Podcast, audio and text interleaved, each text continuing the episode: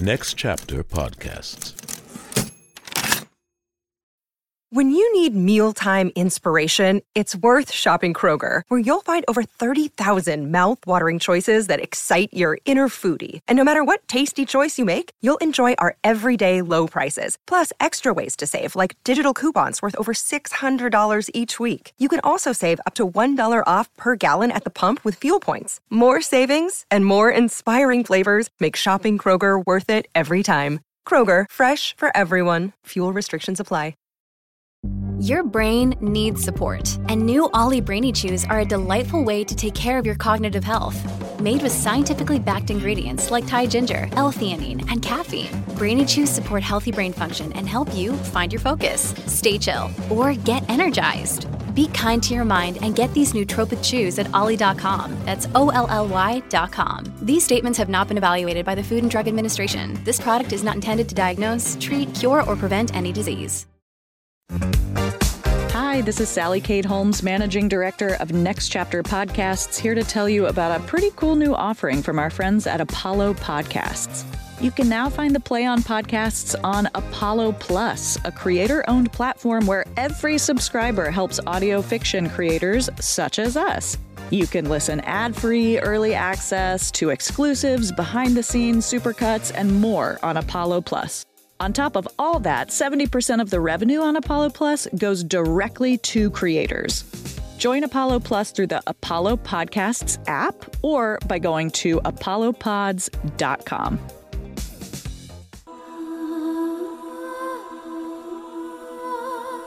Hi, my name is Michael Goodfriend, and I'm the executive producer of the Play On podcasts. Kenneth Cavander and Andy Wolk are here with me today. Kenneth is the translator of the Play On podcast series The Tempest. His writing for television, stage plays, adaptations, and translations have been widely performed both in the US and abroad. In the US, he has been represented on Broadway and at many regional theaters, including the Guthrie Theater, the Oregon Shakespeare Festival, Yale Rep, uh, Williamstown Theater Festival, where he was a founding director of the Second Company, and New Haven's Long Wharf Theater. In the UK, his works have been presented by the Royal Shakespeare Company and London's Mermaid Theatre. His writing for television includes award winning documentaries, dramatic series, and specials for the BBC, ITV, and PBS, and movies of the week for CBS and NBC. Andy Wolk is the director of the Play On podcast series, The Tempest. He is an award winning writer and director for film, television, and theater. He was at the Carnegie Mellon School of Drama, where he earned his MFA, and he taught there in the John Wells directing program. Andy's writing and directing career began with a much lauded HBO movie, Criminal Justice, which made Time Magazine's 10 best list, starring Forest Whitaker, Anthony LaPaglia, Rosie Perez. He has been nominated for the Directors Guild Award twice and the CableACE Award as Best Director. He's directed numerous episodes of shows such as The Sopranos, Damages, for which Glenn Close won an Emmy Award, and The Practice. He has also been a writer and director on many movies, including Deliberate Intent, FX's critically praised first movie, and the acclaimed Fighting the Odds for Lifetime. His other writing credits include HBO's Emmy Award winning From the Earth to the Moon, produced by Tom Hanks. His career started in the theater. He directed Shakespeare's Twelfth Night and The Winter's Tale, each of which had successful off Broadway runs under the auspices of Lincoln Center. He's directed plays at the Manhattan Theater Club, and he directed The Tempest and Timon of Athens at CSC in New York. Andy has been on the directing faculty of the American Film Institute, and he's been a creative advisor and artistic director at Sundance Institute's Writing Lab. I am honored to have these two incredibly accomplished gentlemen on with me today. It is a pleasure to have you with me, Andy, Kenneth. Welcome to the Play On Podcast bonus Yeah. content series for The Tempest. So it's a pleasure to be here. All right. So, uh, the two of you, this is not the first time you've worked together. Am I correct, Andy? Right. No, we we it is in in fact, you know, we started we've been we've been friends for many years and colleagues, and we've developed scripts together over the years. And uh, and Kenneth then came to me with with his translation adaptations of Timon of Athens and The Tempest when uh, Play On was doing them as workshops at CSC in the summer of uh, 2019. And, and that's where we really started to work intensely on these Shakespeare adaptations. Kenneth, can you tell us how you got involved in this whole play on Shakespeare uh, endeavor? It all started um, when uh, the uh, literary manager of the Oregon Shakespeare Festival, um, came to me and said, uh, We're uh, making you an offer you can't refuse, uh, which is uh, to translate, in quote marks, a, a, Shakespeare play. And um, after I'd finished gulping and thinking, well, this is a career. Um, I decided it would be fun. And um, that was when the whole project of translating Shakespeare was under the aegis of Oregon Shakespeare Festival. Eventually, and I was the guinea pig that translated the first of the 30 uh, odd uh, Shakespeare plays, Timon of Athens. I think mainly because it was such a terrible play that uh, the artistic director at the time thought, well, you can't mess it up too much because it's already so messed up. And I was very lucky in that the actual uh, production that emerged didn't take place at Oregon, but at the Alabama Shakespeare Festival. And the director then, uh, the then director, Geoffrey Sherman, took a chance and um, produced it lavishly. And the Oregon folks came down, and so did the Hitz brothers, who were funding the whole affair. And um, they said, well, this can actually work. And that's how the whole uh, canon of Shakespeare came to be part of the so called play on effort. So it's safe to say that we wouldn't be here together had it not been for you. Well, more likely, I would credit Geoffrey Sherman, uh, who took a chance as the artistic director and of a, a well-respected company and uh, Shakespeare Festival, and um, took a chance on the uh, on the idea of presenting a modern verse version of Shakespeare, and the audience responded. And so the audience responded. How did? What was the critical response? Um, it never got beyond Alabama, I don't think. I never saw, I think USA Today picked it up and seemed to respond, but that was a long time ago. This i.e., seven or eight years ago, and I can't remember what else. And so, how did the Tempest then come into your purview uh, for translation as part of the play on Shakespeare? Well, um, the Tempest, after uh, Lue Douthit, the literary manager uh, who was still running the Play On uh, ver- uh, version of the original effort, um, had assigned all the plays. There was still one left over, and it was The Tempest. And um, by then, um, I'd been involved in other projects, but I thought, well, um, if Geoffrey at Alabama would agree to do it, it might be fun to do the Tempest and uh, see what happens. And that's how it came about.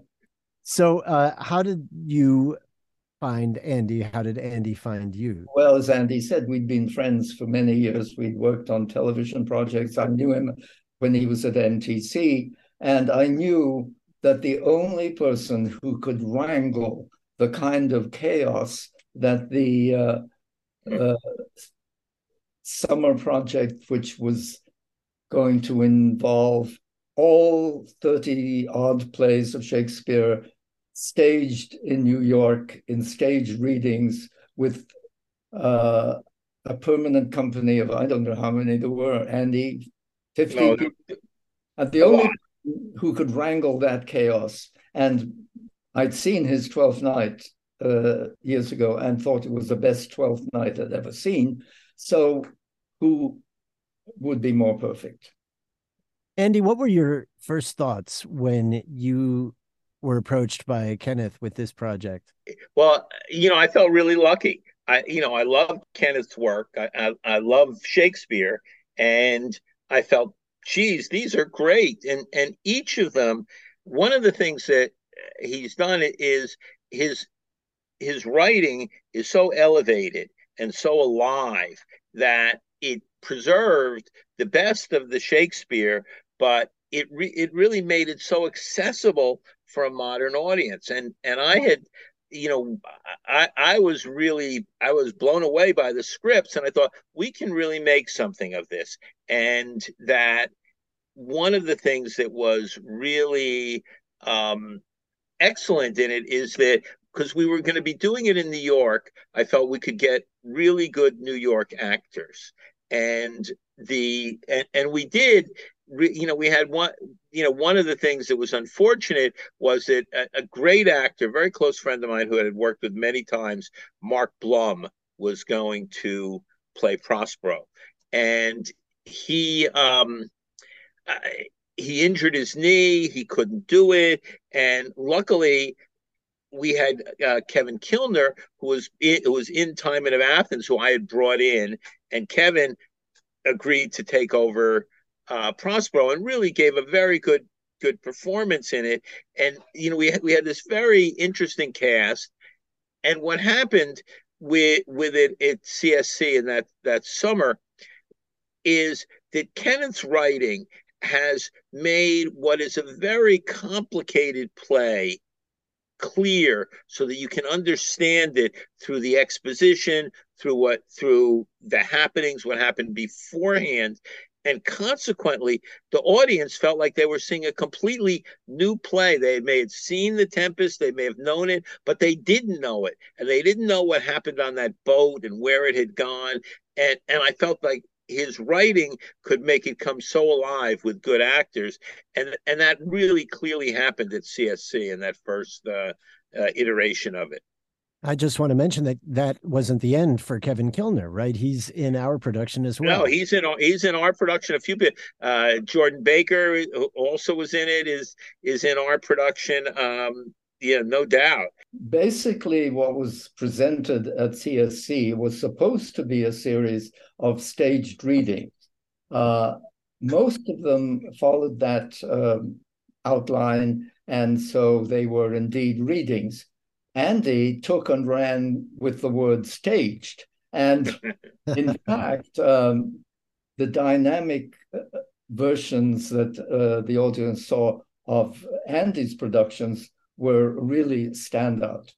When did you decide that you wanted to do this play as a podcast with us over here at Next Chapter Podcast? I kept in touch with Lue Douthit, who runs Play on Shakespeare. All right. Yeah. Uh, and she mentioned the podcast, and I thought, well, I was raised in England on radio drama, and some of my first work was done on BBC Radio. And basically, the podcasts are uh, radio drama, as I remember it. And I thought the Tempest, in a way, because it's such a, it's an episodic play, and it has several streams of action an A story, a B story, and a C story. It lends itself very well to the uh, cliffhanger nature of an episodic radio drama. And that's when I called you and said, What about it? And, you know, and there's one other thing I want to elaborate on that, which is that, you know, I want to get back to the cliffhanger nature of it, but the, I don't know if you know the play Educating Rita by Willy Russell, but in sure. that play, the young woman uh, gets an assignment. It's a teaching kind of thing that she has to come up with how to produce the very, very complicated Ibsen play, Peer Gynt.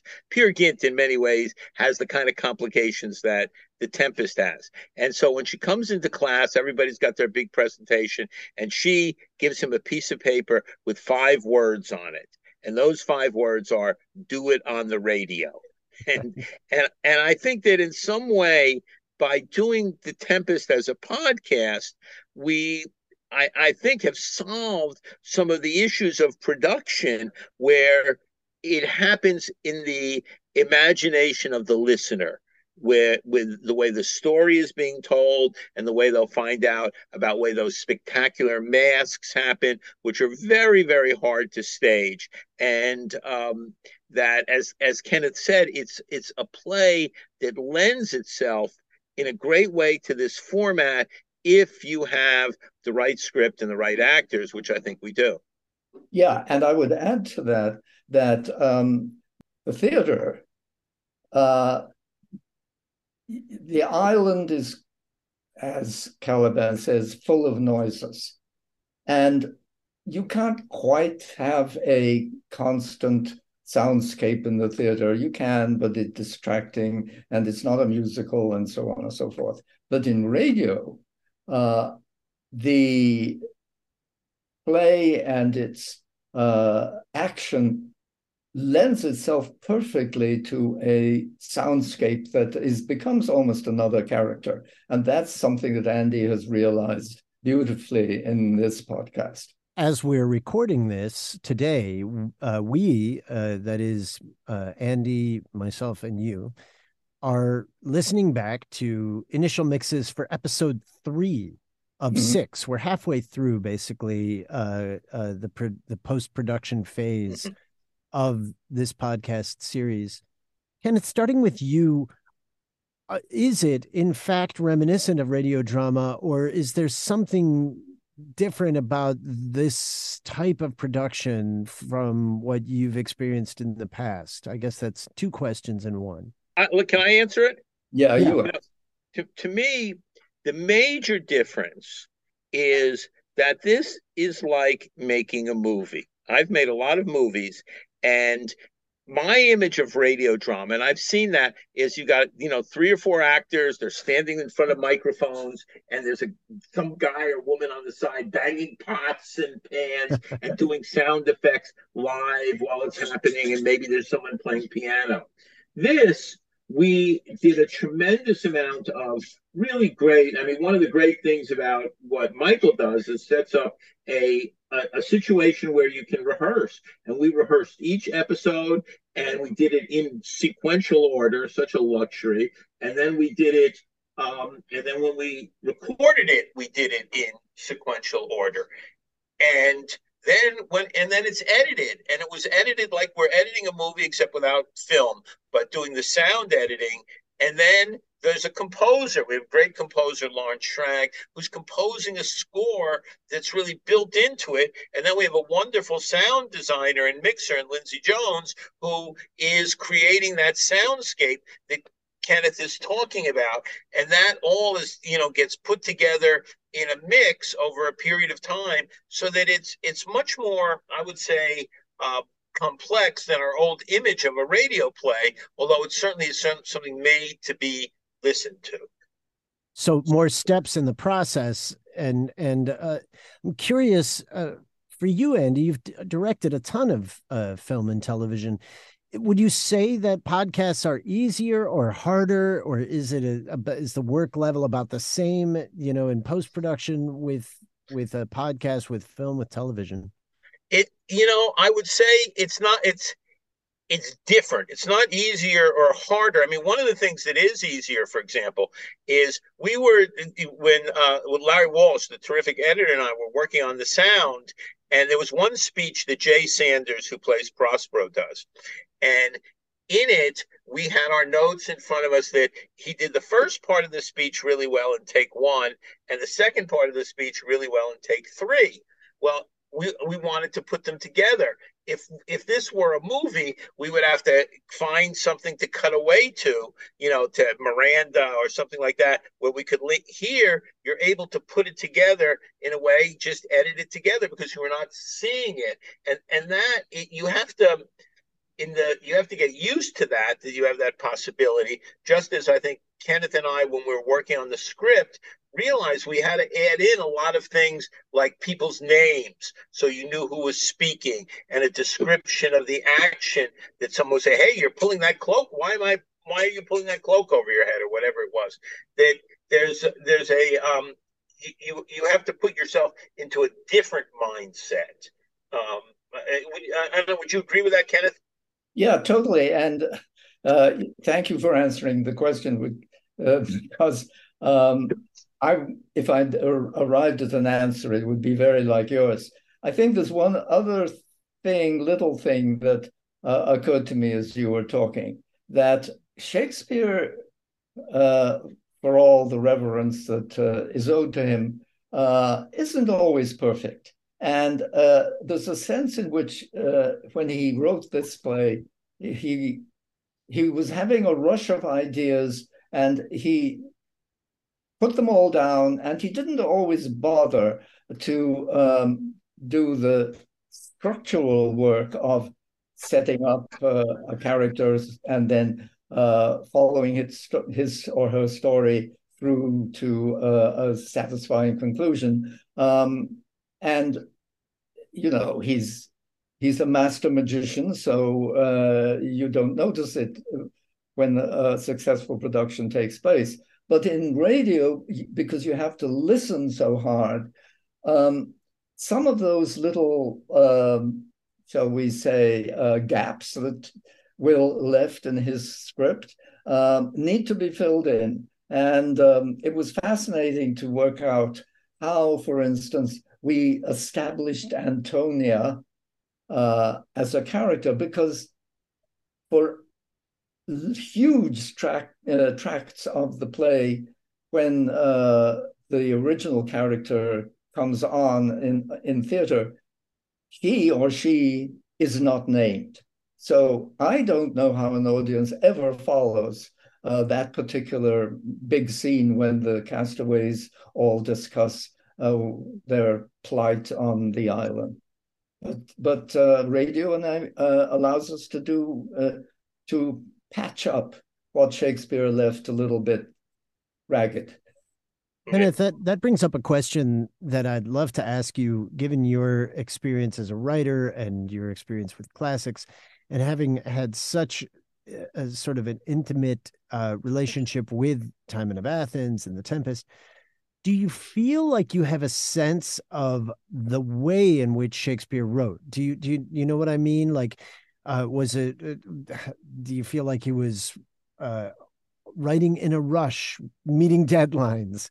Um, do you feel like there was a lot of time and care taken, or was this just sort of like the the spewing forth of of a of a creative genius? It's a little bit of both. He was obviously uh, horrifyingly talented and makes you totally uh, wilt in humility as you uh, see the way he juggles the themes, the words, the characters, and the plot, uh, you know, uh, with two hands and five plates in the air.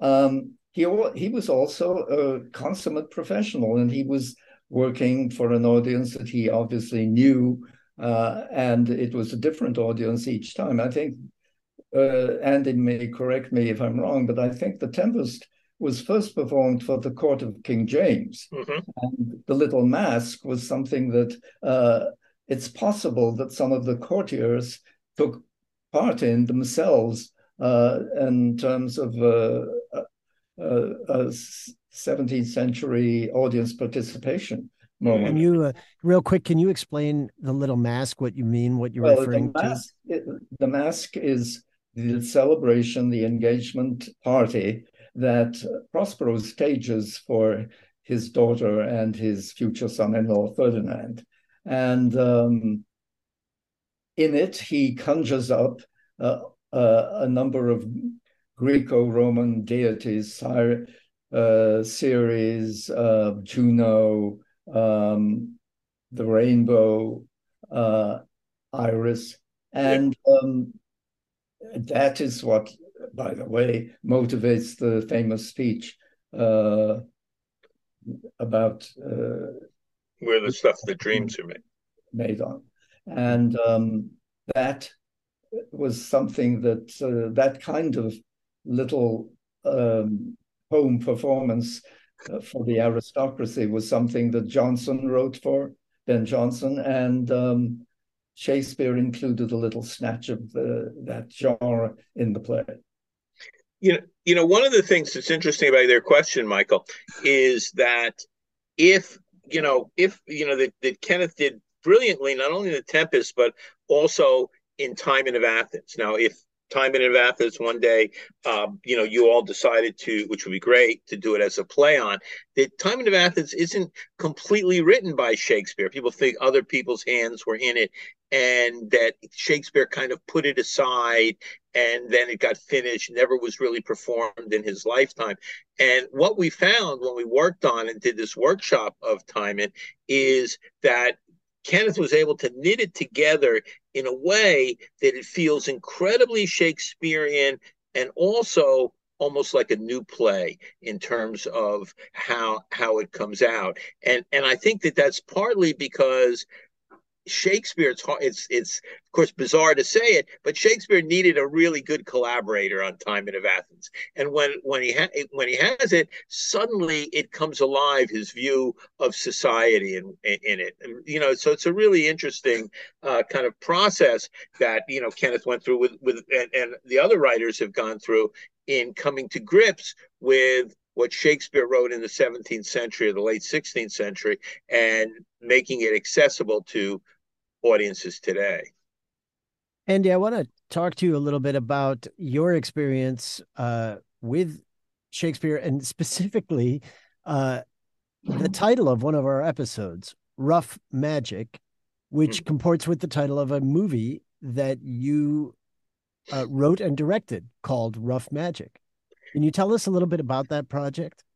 Yeah, absolutely. I mean, it, sort of came out of working on uh, on on Kenneth's both uh, both Timon and the Tempest, and during the pandemic, when you know a, a lot of production stopped, I had, was turning down episodic directing, you know, in the before the vaccine, and with my friend Elliot Krieger, we said we we we started to think what would we like to write, and he and he had written a short story about Shakespeare being drunk in the alley and seeing syllables of his sonnets flashing in front of him. And we kind of took off on that and, and we, we wrote this script and thought, well, we'll just do it over Zoom. You know, we got a great actor who Kenneth knows, Tony Amendola, to play Shakespeare. And as we did it over Zoom, it it hit on me, why don't we make a film of this? And you know, it, it was about Shakespeare at the end of his career. At, I mean, the subtitle of it really is "How I Wrote the Tempest," and the it was at the end of his career and coming to grips with what people with has it been worth it? What price glory? And it was a great opportunity to think about all the stuff I, I had been doing with Kenneth's Tempest and kind of put it into this of how Shakespeare was at a stuck point in his career saying, Who am I if I can't write? And finding a way to write that play. So, uh, you know, I've been in Tempest land for, for years now. I don't know that, uh, you know, when I'm going to get out of it. Uh, and, and certainly it's, um, you know, doing the podcast and having, you know, Jay Sanders as Prospero, again, you see how when you have a great script and you have a really great actor coming to you know it just illuminates it in a way that you know is so is so rich. I mean one of the things that kenneth and i did as we were looking at as we were structuring the episodes and um giving them you know kenneth gave them these great cliffhanger endings. And the ending of ep- episode two where where prospero says i'm hungry for revenge. And i think that affected Jay tremendously because it became a driving through line for him in how he he came to grips with the role. Kenneth, what are the themes that you feel or the the the sort of the the through line that drives this play? Can you elaborate on that a little bit? It's fascinating to me how much how often someone aspires to power in the play. Um, it starts with uh, a story about someone becoming drunk with power, namely Prospero's brother, or as we uh, cast it, his sister. And pretty well all the characters, including Caliban, or principally Caliban, uh, feel an urge to dominate, to become the ruler of this little paradise. And in the process, um, you wonder whether they don't uh, or wouldn't, if they were uh, not prevented, turn it into a hell, in fact, um, given their human faults. So to me, there is a uh, a constant juggling with what are the uh, limits of power, what is this hunger for power, and ultimately, can you divest yourself of this urge to dominate? Join Play On Premium to get merch like t shirts, hoodies, and coffee mugs, ad free episodes, and bonus content video featuring interviews with the actors, producers, playwrights, and directors who brought it all to life. Go to ncpodcasts.com and subscribe to Play On Premium to support the art and the artists. So, power and people's relationship with it. Is... And what it does to you, and what it does to you as a human being and how no. it makes you less or more than human. And this island is kind of a symbolic in the sense that it represents everybody, all of these characters have some sort of relationship with power through the island. Yes, exactly. And it's a kind of playground in which you uh, act out your fantasies of power and um, or Shakespeare uh, let, lets the characters act them out, and um, through Prospero come to a realization that it makes you less than human, and that is where he Prospero winds up as a human being, and that's what that little uh, message to the audience is at the end, I think. To the best of your knowledge, either of you, is this it, up until the Tempest, did the metaphor of an island exist in literature?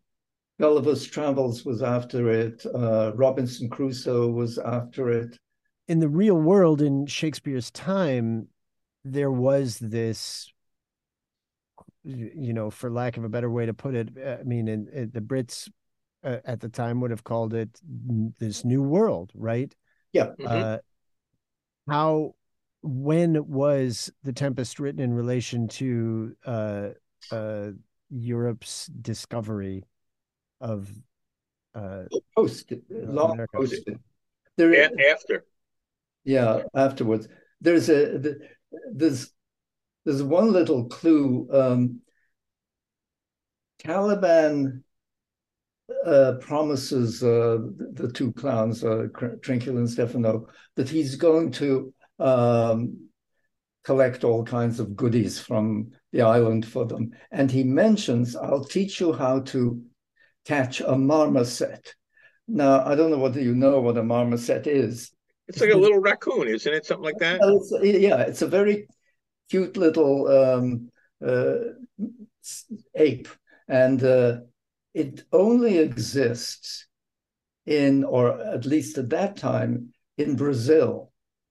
And uh, so, how did Shakespeare know about the marmoset?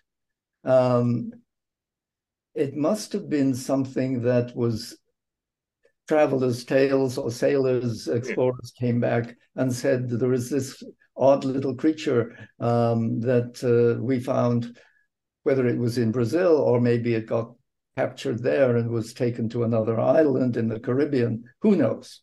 So Shakespeare, for instance, could easily have been uh, out at the pub with friends, talking to people who had traveled to this distant land, or these these stories would have been relayed uh, through word of mouth.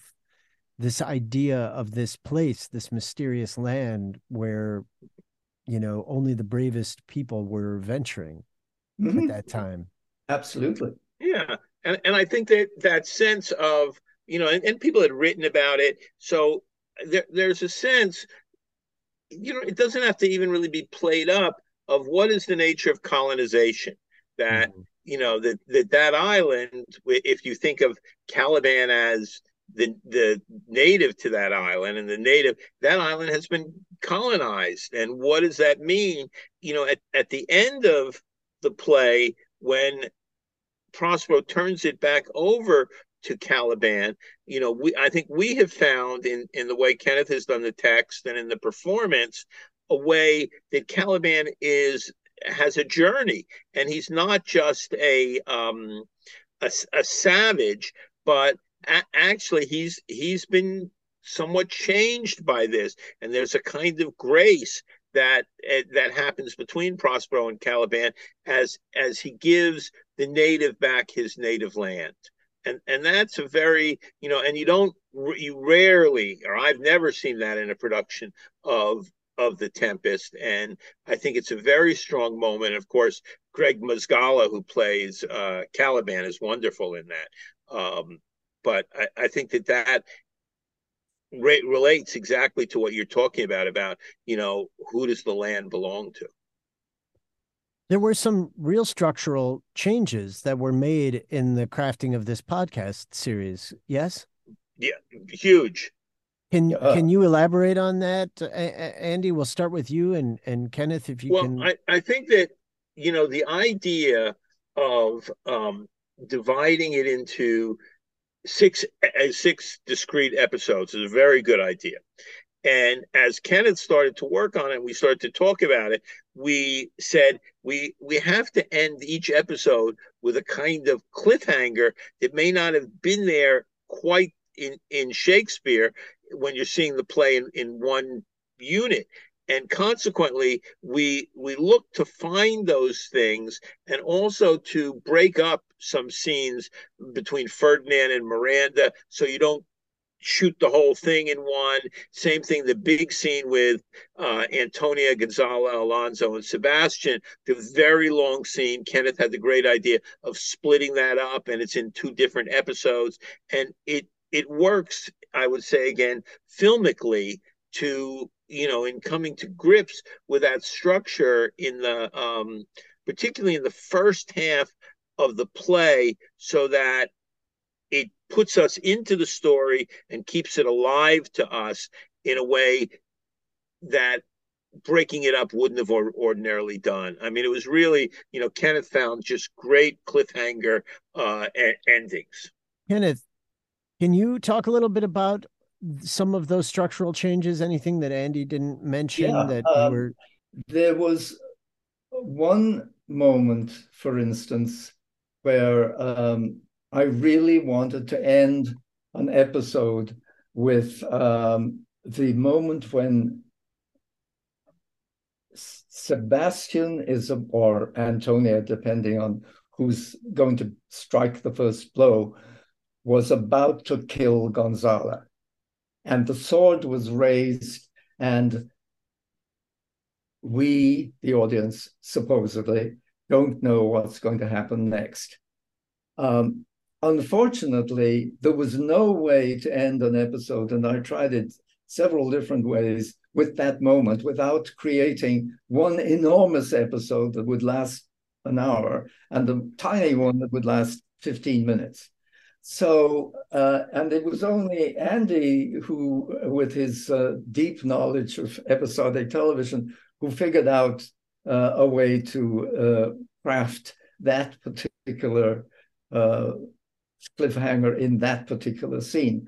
Um, all of which is to say that if somebody was to sit down listening to the podcast and have open the original text of The Tempest uh, as Shakespeare wrote it, and was following along or trying to follow along to see what we did with it, at least in the first half, they would think that we'd taken a sledgehammer to it and smashed it into little pieces and put it all together again.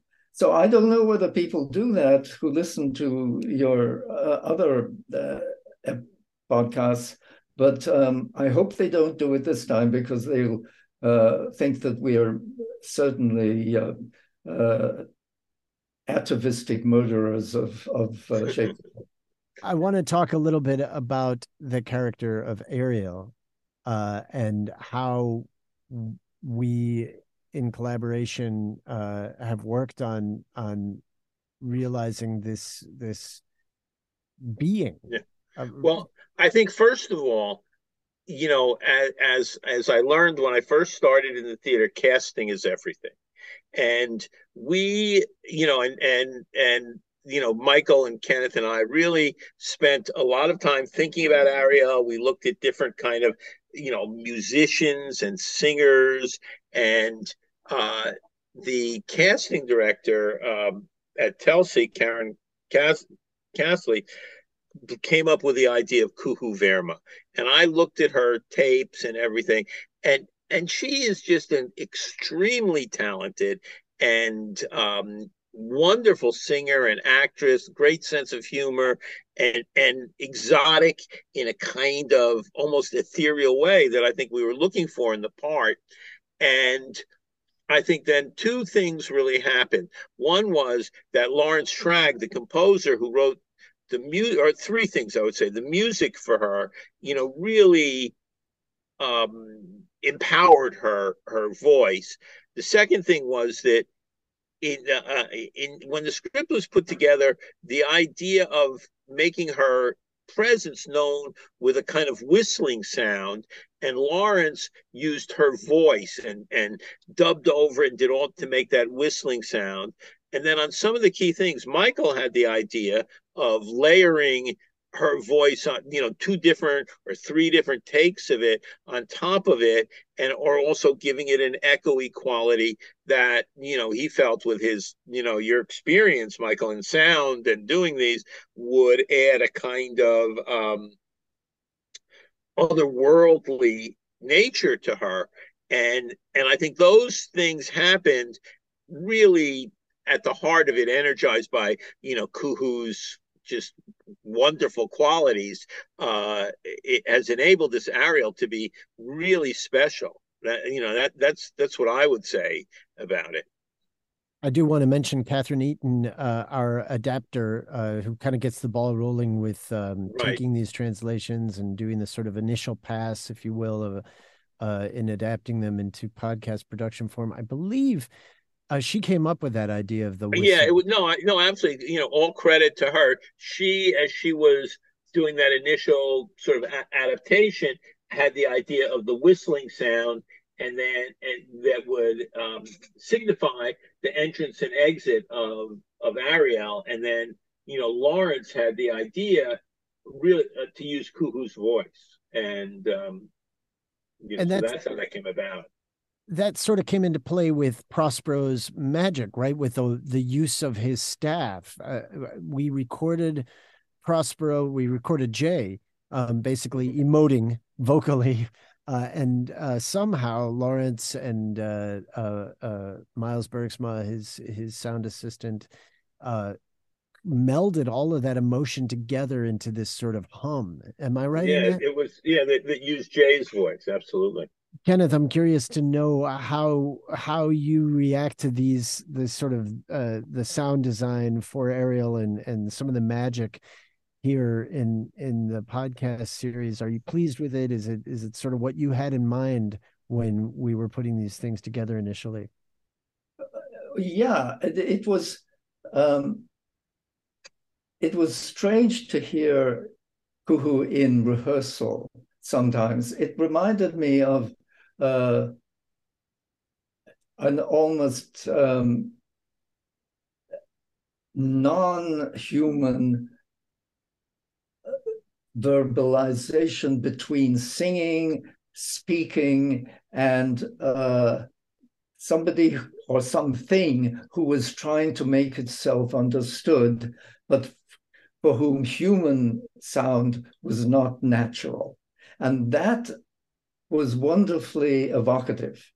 And the question about Ariel, which uh, always um, strikes me, is without Ariel, Prospero would not have been able to do any of the, things that he mm-hmm. does in The Tempest, let alone all the other uh, uh, powers that seem to be belonging to him. And um, yet he treats her almost like a, uh, a spoiled child. And um, I don't think anybody has ever completely solved what kind of performance in the theatrical sense uh, Ariel should look for uh, in terms of the acting. And I think what we found, or Andy and you all found, was the closest to that unearthly, inhuman force that she represents, or he represents, or they represent, because I think there's a hermaphroditic quality to her. Yeah, it's really thrilling listening back to the mixes now uh, and to the episodes when they get published, just to, you know, uh, sort of as you described it, uh, in some ways, it really does take a village, you know, to yeah, to create sure uh, something as challenging. I, I always say that that Shakespeare in all of these series gives us some or many impossibility exercises.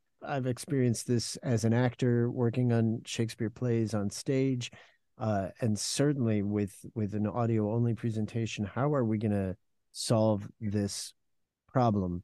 Uh, and yet somehow we come up with a way uh, every time, and and often the naughtiest, most difficult problems yield the most rewarding, sort of uh, uh, mm-hmm. pleasing mm-hmm. results. Yeah, I, I, think that you know it's funny. It makes me reminds me when I first was directing uh, Twelfth Night back in the day, and I was rehearsing it on the East Side at Manhattan Theater Club, and I lived on the West Side, uh, and so every day after rehearsal, you know, six o'clock, I would walk across Central Park, and and this is Kenneth Katay, you know, was a raucous, very funny. I mean, really, really fun. And as I was walking across Central Park, thinking about what we just did in rehearsal, you, I would feel like Shakespeare there saying, "Well, you can do more. You can do better. You can go. You can go on with it. You can really just go for it." And and I think that that you know is something that uh, in you know I certainly feel it with the Tempest, where you know the actors you know, all all of them, you know, it's funny. One, you know, they're recording in the recording studio, and when Greg Mazgala, who's so great as Caliban. So one time we finished a scene, and I had to tell Greg something. So I came out of the central area where Michael and I were, and I walked to the recording studio where Greg was, and I opened the door, and I don't see him. And I, then I look down and he's curled on the ground under the thing, you know, in this incredible Caliban kind of position. And and I thought, no wonder it's so what you know he's so great. And it just you know finding it in that situation is it's you know and and that kind of thing. I thought he's going further than, and and he's it's a great example. When when we started to edit his work it just pops off the off the screen, off the you know. So you've worked in basically all the forms of entertainment, right? Uh, from from theater, film, television, now audio. Do you have a favorite? Well, it, it's much more material driven for me.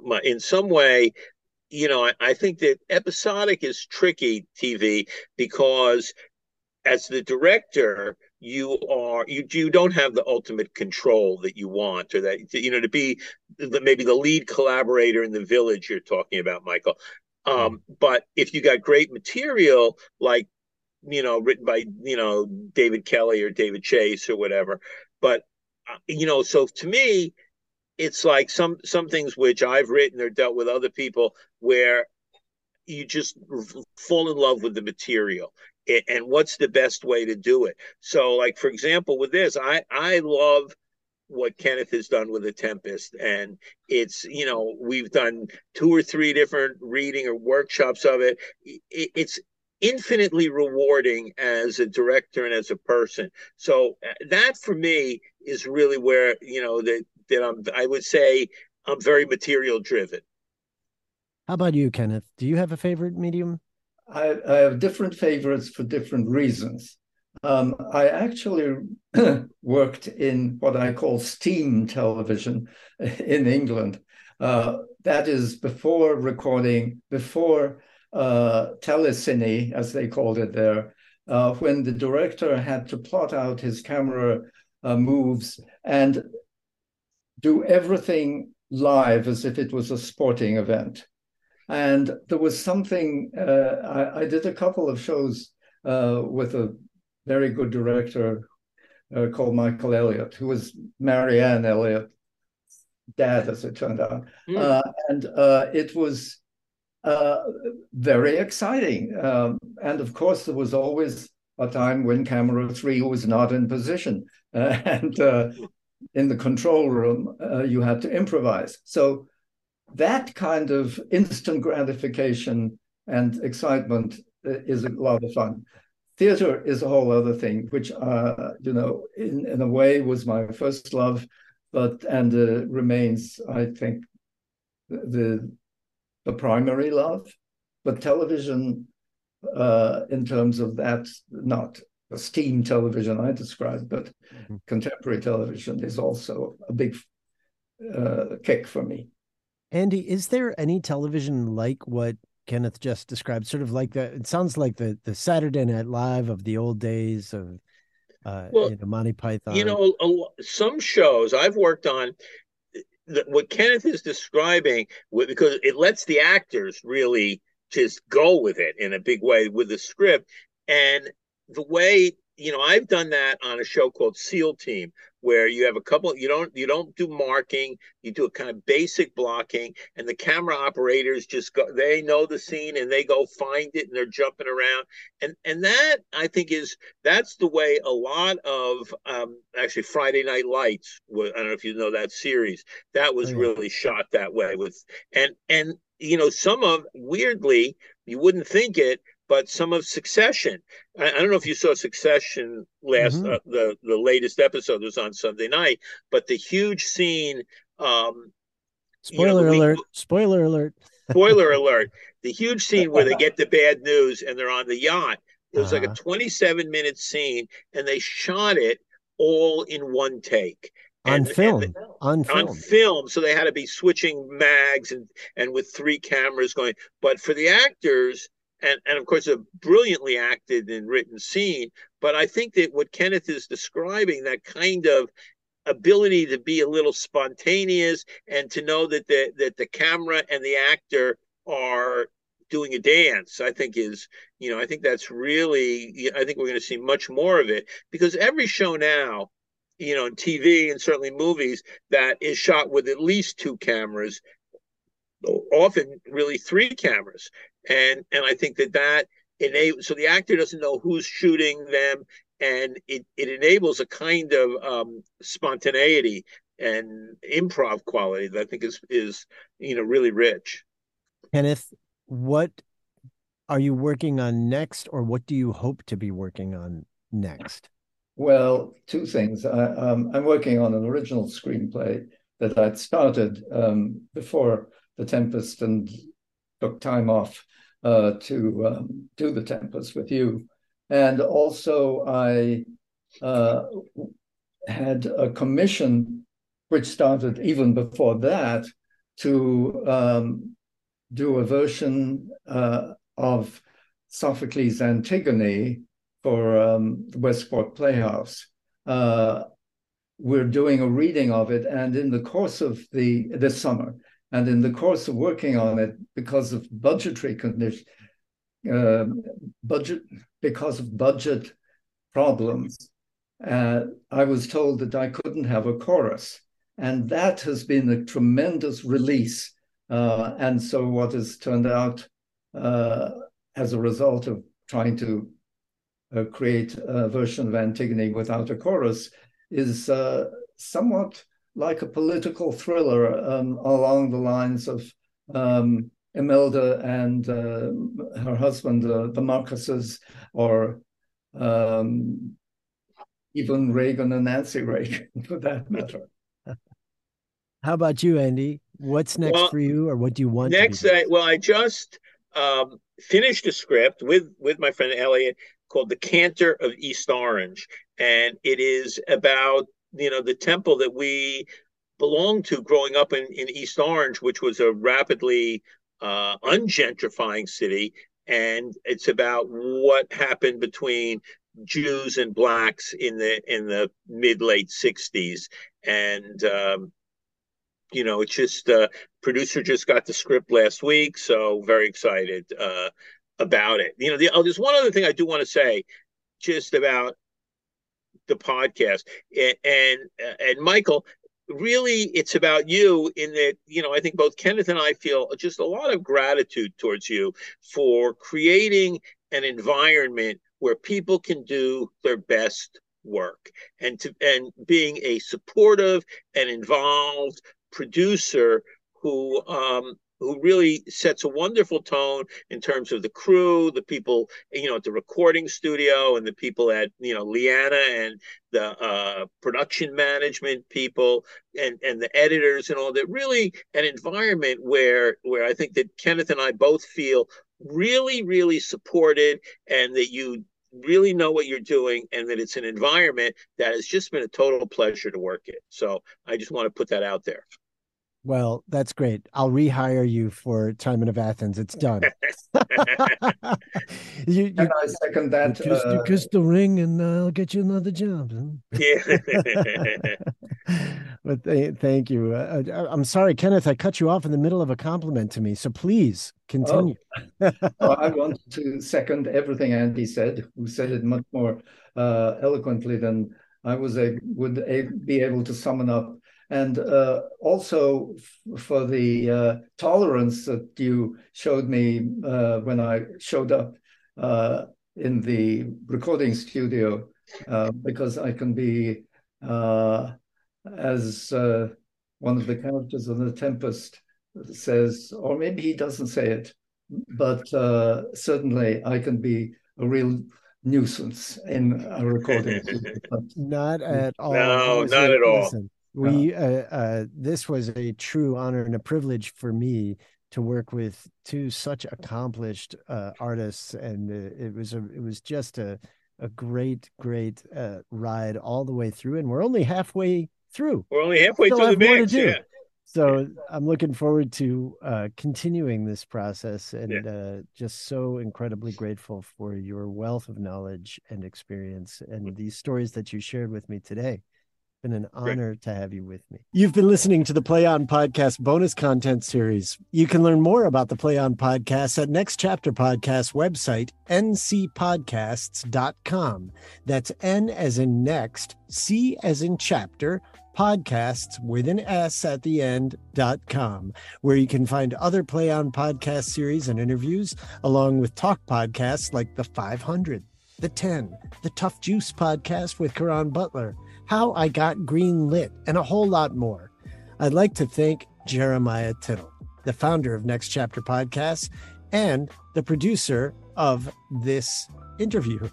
Our audio engineer today was Jeremiah Tittle, and our editor and sound designer is Justin Cortez.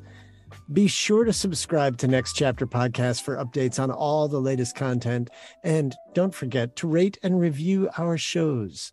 I'm Michael Goodfriend, and I look forward to sharing more incredible works in the Play On podcast series with you, along with lots of enlightening bonus content at Next Chapter Podcasts.